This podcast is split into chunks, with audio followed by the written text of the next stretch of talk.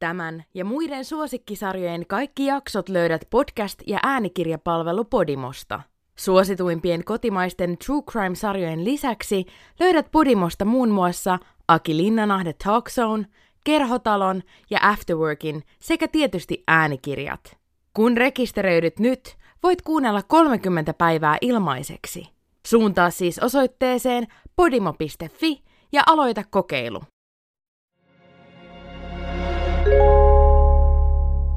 Kuuntelet Kadoksissa podcastia. Podcastin on tuottanut Podimolle Suomen podcast media. Maailmassa on koko ajan kadoksissa yli 100 000 ihmistä. Yksin Isossa Britanniassa joku katoaa puolentoista minuutin välein. Tämä merkitsee 40 ihmistä tunnissa ja 960 ihmistä joka päivä. Useimmiten kadonneeksi ilmoitettu löytyy hyvävointisena ja vahingoittumattomana.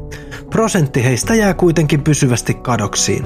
Omaiset ja ystävät jäävät odottamaan vastauksia, mutta eivät ehkä koskaan niitä saa.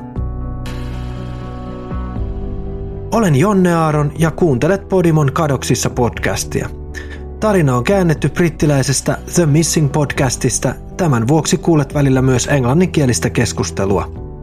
Kerromme lähikuukausina 20 tarinaa ihmisistä, jotka ovat olleet kadoksissa jo pitkään. Sinä voit kenties auttaa tapausten ratkaisemisessa. Jokaisen jakson toteutukseen ovat osallistuneet kadonneiden omaiset sekä Missing People-järjestö, joka tarjoaa tukea kadonneiden läheisille. Teemme yhteistyötä myös entisten etsivien, kriminologian opiskelijoiden ja vapaaehtoisten tutkijoiden muodostaman Locate International-yhteisön kanssa. Yhteisö ottaa tutkittavakseen osin vuosikymmentenkin takaisia tapauksia puhtaalta pöydältä. Uskomme, että sinäkin voit auttaa tärkeiden tietojen keräämisessä, sillä kaikki tarinoissa esiteltävät tapaukset ovat edelleen ratkaistavissa. Ajattele, että joku läheisesi katoaisi. Luopuisitko koskaan toivosta, että hänet löydetään? Saati lakkaisitko etsimästä häntä? Jos ei ole itse kokenut läheisensä katoamista, kysymyksiin on vaikea vastata. Tässä jaksossa tapaamme naisen, jonka piti päättää, miten toimisi. Hän päätti olla luopumatta toivosta. Hän on etsinyt poikaansa yli 30 vuotta. Charles Horvath Allen katosi vuonna 1989. Siitä lähtien hänen äitinsä on etsinyt kaikin keinoin vastauksia. I have searched the world over and will continue to do so. Olen etsinyt häntä kaikkialta maailmasta, enkä aio lopettaa etsimistä. Jatkan etsintöjä kuolemaani saakka. Etsintöjen kannalta merkityksellistä on se, että brittiläinen Charles katosi yli 6000 kilometrin päässä kotoaan Kanadassa. Se ei kuitenkaan estä Denisiä lentämään kerran vuodessa Isosta Britanniasta Kanadaan jatkamaan poikansa etsimistä. I said to him, Is this all that's left Kysyin häneltä, onko tässä kaikki, mitä pojastani on jäljellä. Tutustuimme Denisen tarinaan kesällä 2020. Tapasimme hänet sattumalta hetkellä, jolloin Charlesin tapauksesta oli juuri saatu uutisia.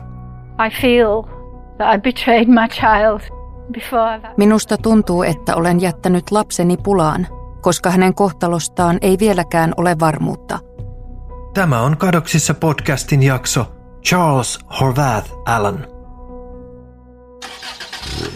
Kesäkuussa 2020 Denise Allen istuu lontoolaisen taksin kyydissä.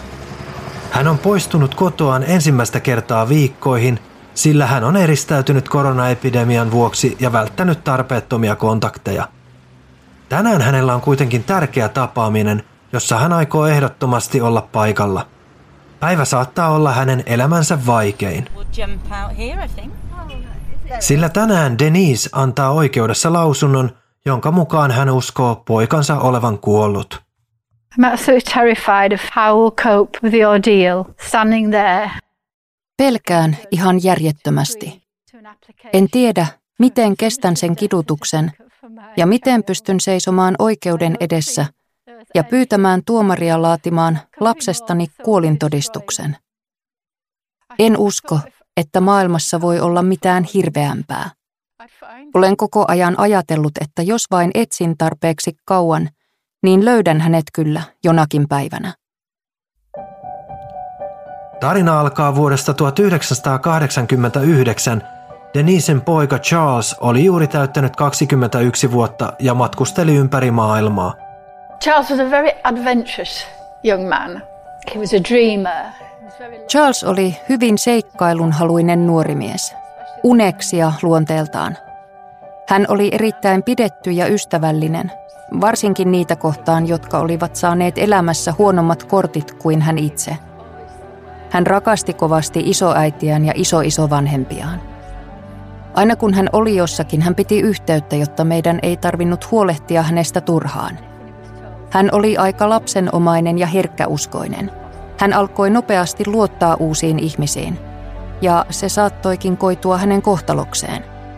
Charles oli jo matkustellut eri Euroopan maissa ja nyt hän lähti pidemmälle matkalle. He was trying to find his feet and what he was going to do. He'd done various courses. Hän halusi etsiä itseään. Hän oli osallistunut monenlaisille taide- ja grafiikkakursseille ja halusi tutustua paremmin synnyinmaahansa Kanadaan.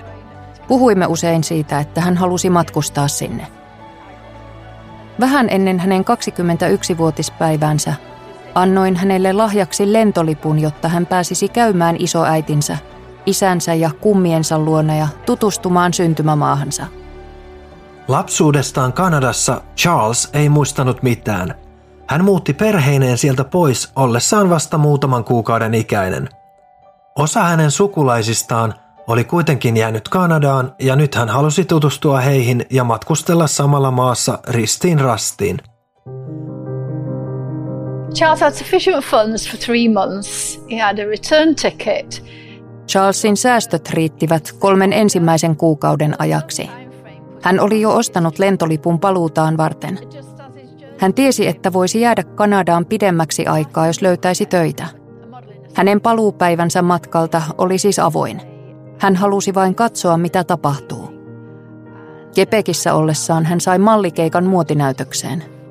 Lensin vartavasten katsomaan, kuinka hän käveli catwalkia pitkin ja oli niin ylpeä hänestä. Mallin työt yksistään eivät riittäneet säännölliseksi toimeentuloksi, joten Charles teki silloin tällöin keikkatöitä baareissa. Se auttoi saamaan rahaa kokoon matkan jatkamista varten.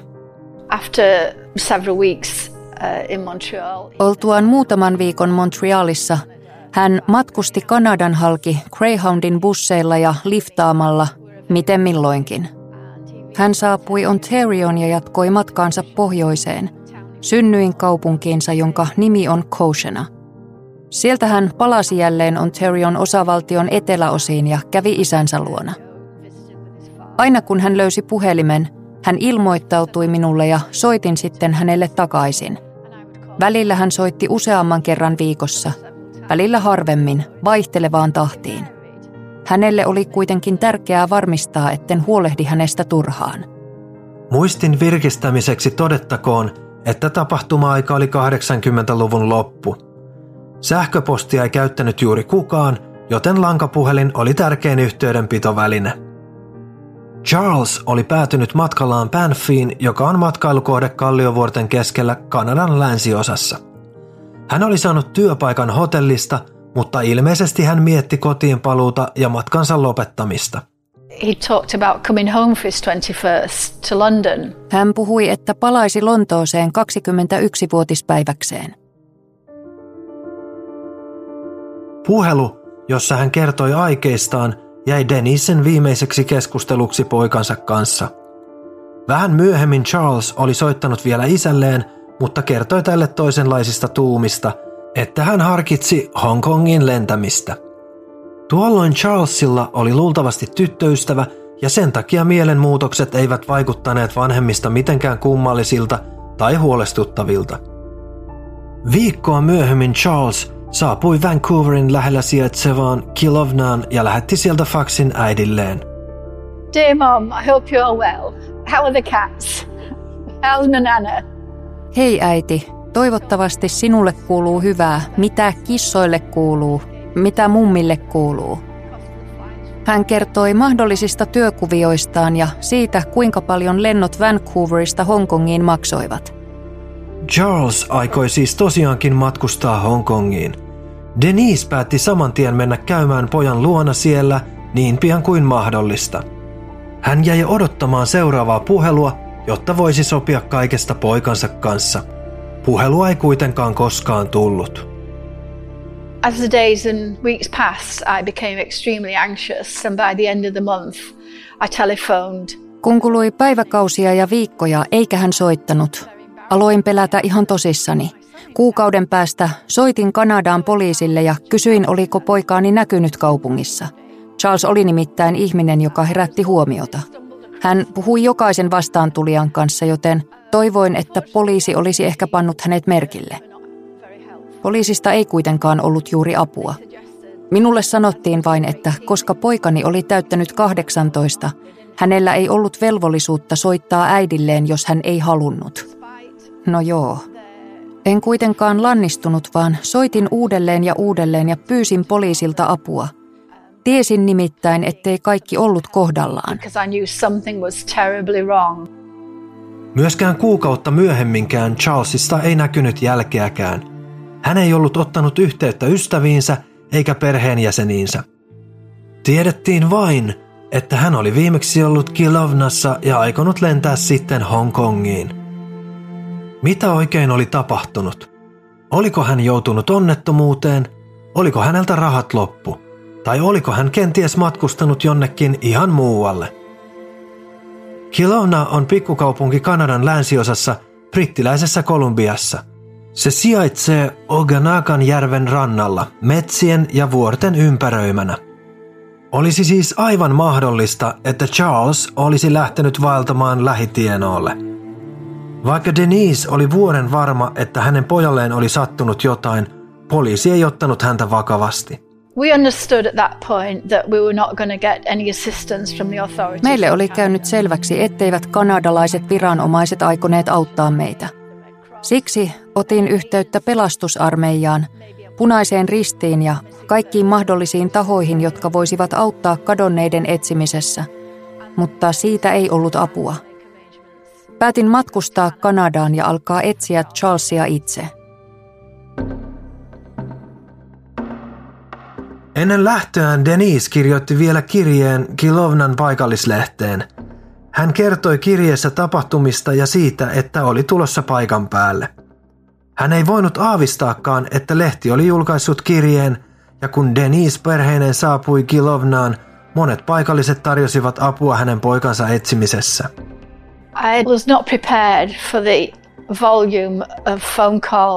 En ollut varautunut kaikkiin niihin puheluihin ja tietoihin, joita seuraavana päivänä sain. Sain yhteydenottoja ihmisiltä, jotka tunsivat Charlesin opiskelijoiden työnvälitystoimistojen kautta tai jotka olivat olleet hänen työkavereitaan. Hän oli ystävystynyt näiden ihmisten kanssa tai ollut heidän luonaan yötä. Yritin kirjata kaikki tiedot hotellin pieneen muistilehtiöön.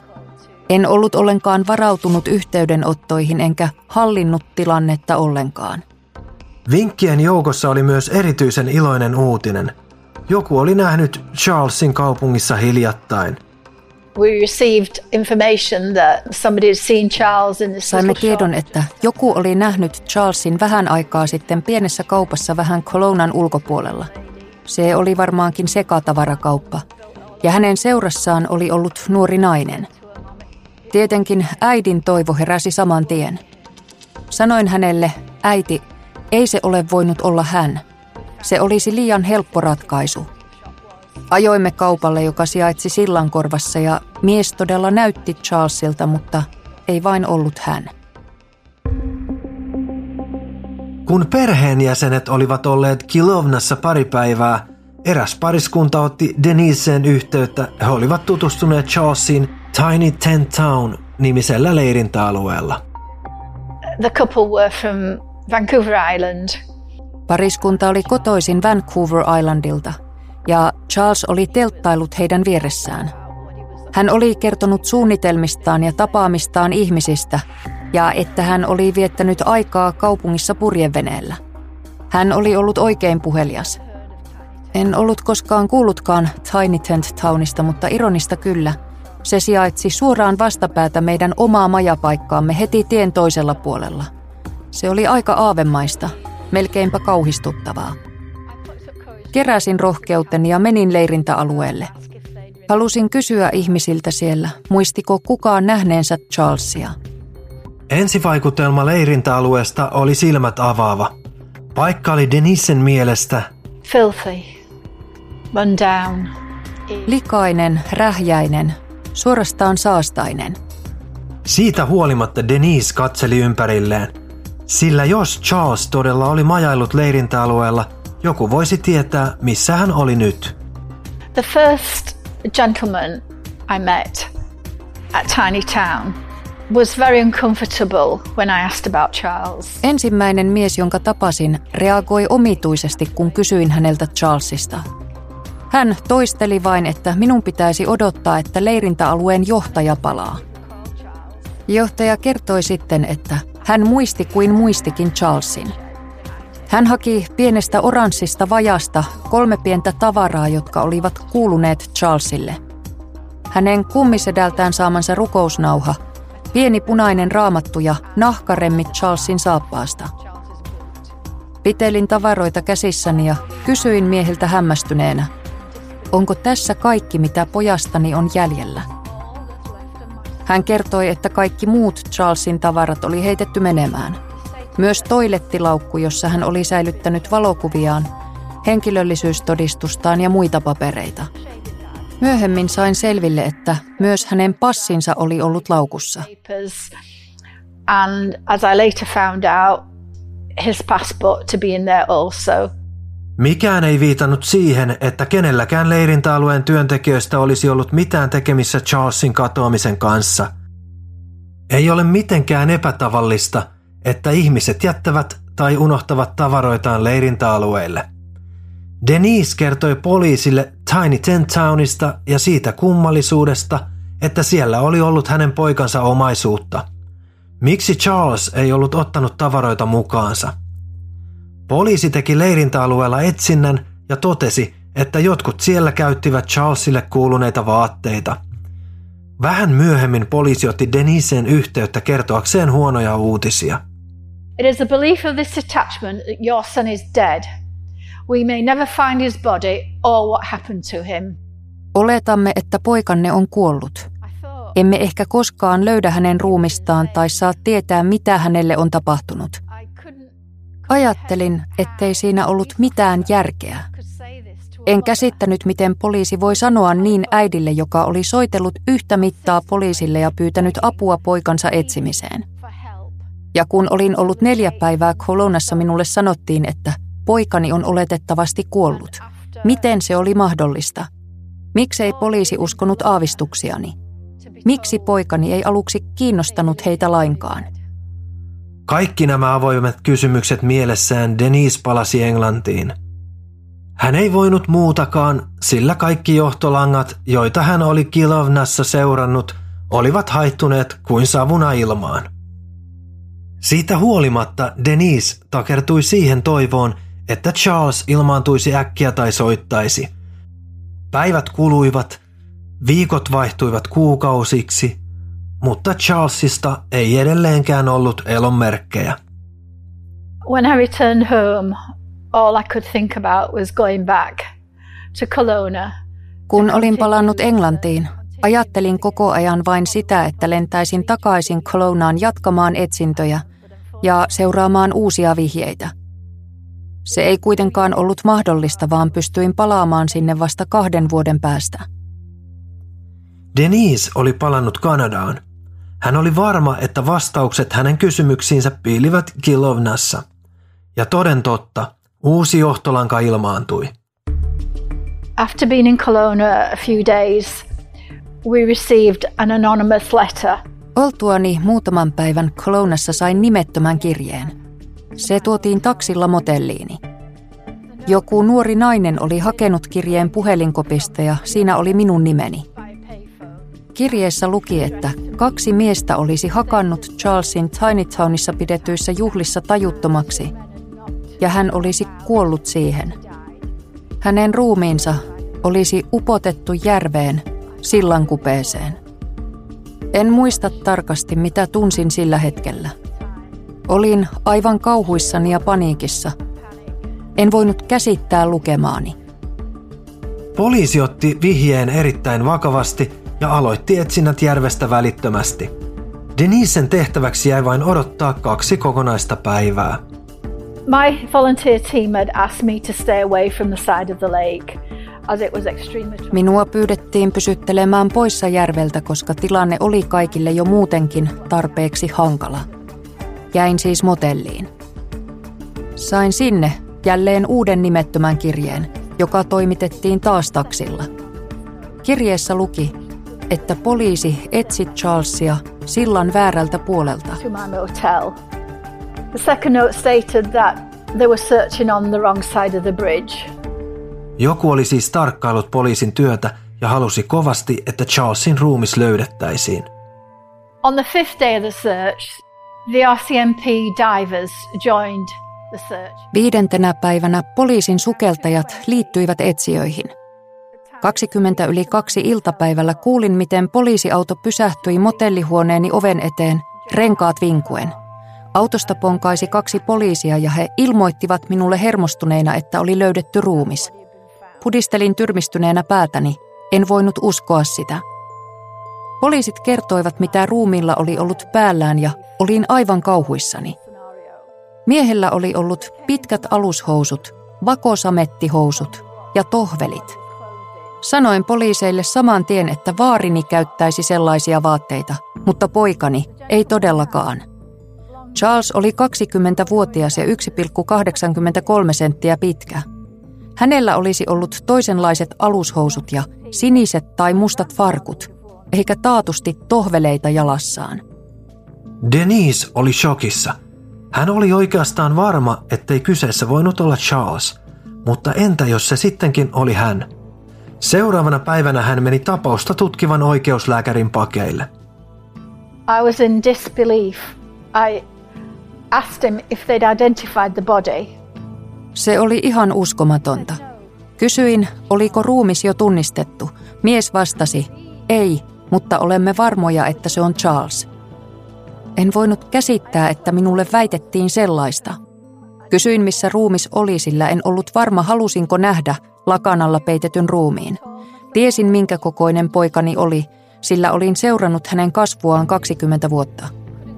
En vain voinut uskoa, että oikeuslääkäri oli sanonut niin, siksi kysyin uudelleen, oletteko tunnistaneet ruumiin, ja hän vastasi, ei, mutta olemme varmoja, että se on Charles. Paria tuntia myöhemmin oikeuslääkäri seisoi Denisin oven takana, ja hänellä oli uutisia. The coroner came to the motel with a press release timed at 5.25. Oikeuslääkäri tuli tapaamaan minua motelliin – Hänellä oli kädessään lehdistötiedote, joka oli määrä julkaista kello 17.25. Tiedotteessa kerrottiin, ettei löytynyt ruumis ollut Charles. En voinut uskoa, ettei kyseessä ollutkaan Charles. Osa minusta oli toivonut, että asia selviäisi lopultakin. Kuluneet kolme vuotta olivat olleet yhtä helvettiä, kun en tiennyt, mitä pojalleni oli tapahtunut – Toinen osa minusta taas elätteli koko ajan toivoa, että Charles oli jossakin ja löytäisimme hänet elossa. Ruumislöydössä oli kyse ikääntyneestä miehestä. Poliisi oletti, että hän oli tehnyt itsemurhan joitakin vuosia aiemmin. Häntä suri nyt toinen perhe. Perhe, joka pääsi jättämään hyvästi kuolleelle. Denise sen sijaan ei tiennyt vieläkään, oliko Charles elossa vai ollut jo pitkään kuolleena – Välitila oli suorastaan kestämätön. Mistä nimettömissä kirjeissä oikein oli kyse? Jonkun täytyi tietää, mitä Charlesille oli tapahtunut. I know there are people in Kelowna who know the fate of my young son. Olen varma, että Kolonassa on ihmisiä, jotka tietävät, mitä pojalleni tapahtui. Valitettavasti totuuden kertominen pelottaa heitä liikaa.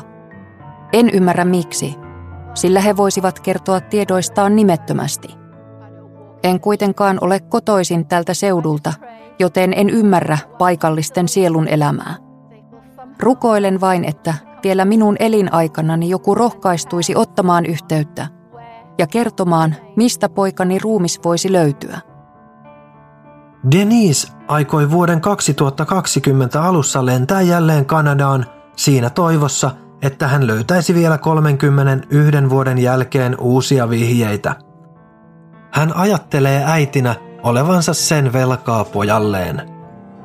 The toll taken upon my family. Sitä ei voi käsittää, mitä kaikkea perheeni on joutunut kestämään sen 31 vuoden aikana, kun olemme etsineet Charlesia. Tuskaa, toivoa ja epätoivoa. Päättyykö etsiminen viimein tänä vuonna, tai huomenna, ylihuomenna tai heti sen jälkeen? Vaikka tilanne näyttää toivottomalta, jokaiseen päivään liittyy kuitenkin uusi toivo siitä, että joku soittaa meille ja kertoo, missä Charlesin ruumis on.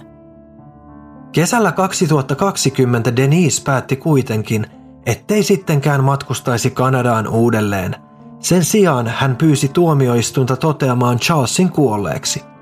Päätös ei ollut helppo, mutta kuolintodistuksen avulla hän pystyisi vihdoinkin panemaan asian oikeudellisen puolen järjestykseen. Se ei ollut 31 vuoteen mahdollista, koska Charles oli virallisesti kadonnut eikä kuollut. Nyt ylioikeuden tuomarin piti päättää, laaditaanko kuolintodistus. If the judge grants the presumption of death certificate, it will enable me to attend to Charles's Jos tuomari hyväksyy hakemukseni, pääsen lopultakin suremaan poikaani. Siitä tulee kamalaa, sillä minusta tuntuu, että jätän poikani pulaan, koska olen vannonut etsiväni häntä niin kauan, että löydän hänet, tai ainakin hänen ruumiinsa. Minulla ei kuitenkaan ole muuta vaihtoehtoa. Täytän kohta 71, enkä elä ikuisesti. Oikeudelliset asiat on pantava kuntoon hyvissä ajoin. Tuomari myöntyi Denisen pyyntöön kuolintodistuksen laatimisesta – Charlesista ei ollut elonmerkkejä eikä mitään muutakaan tietoa, joten hän on erittäin todennäköisesti kuollut. Se ei kuitenkaan tarkoita sitä, että Denise lopettaisi poikansa etsimisen.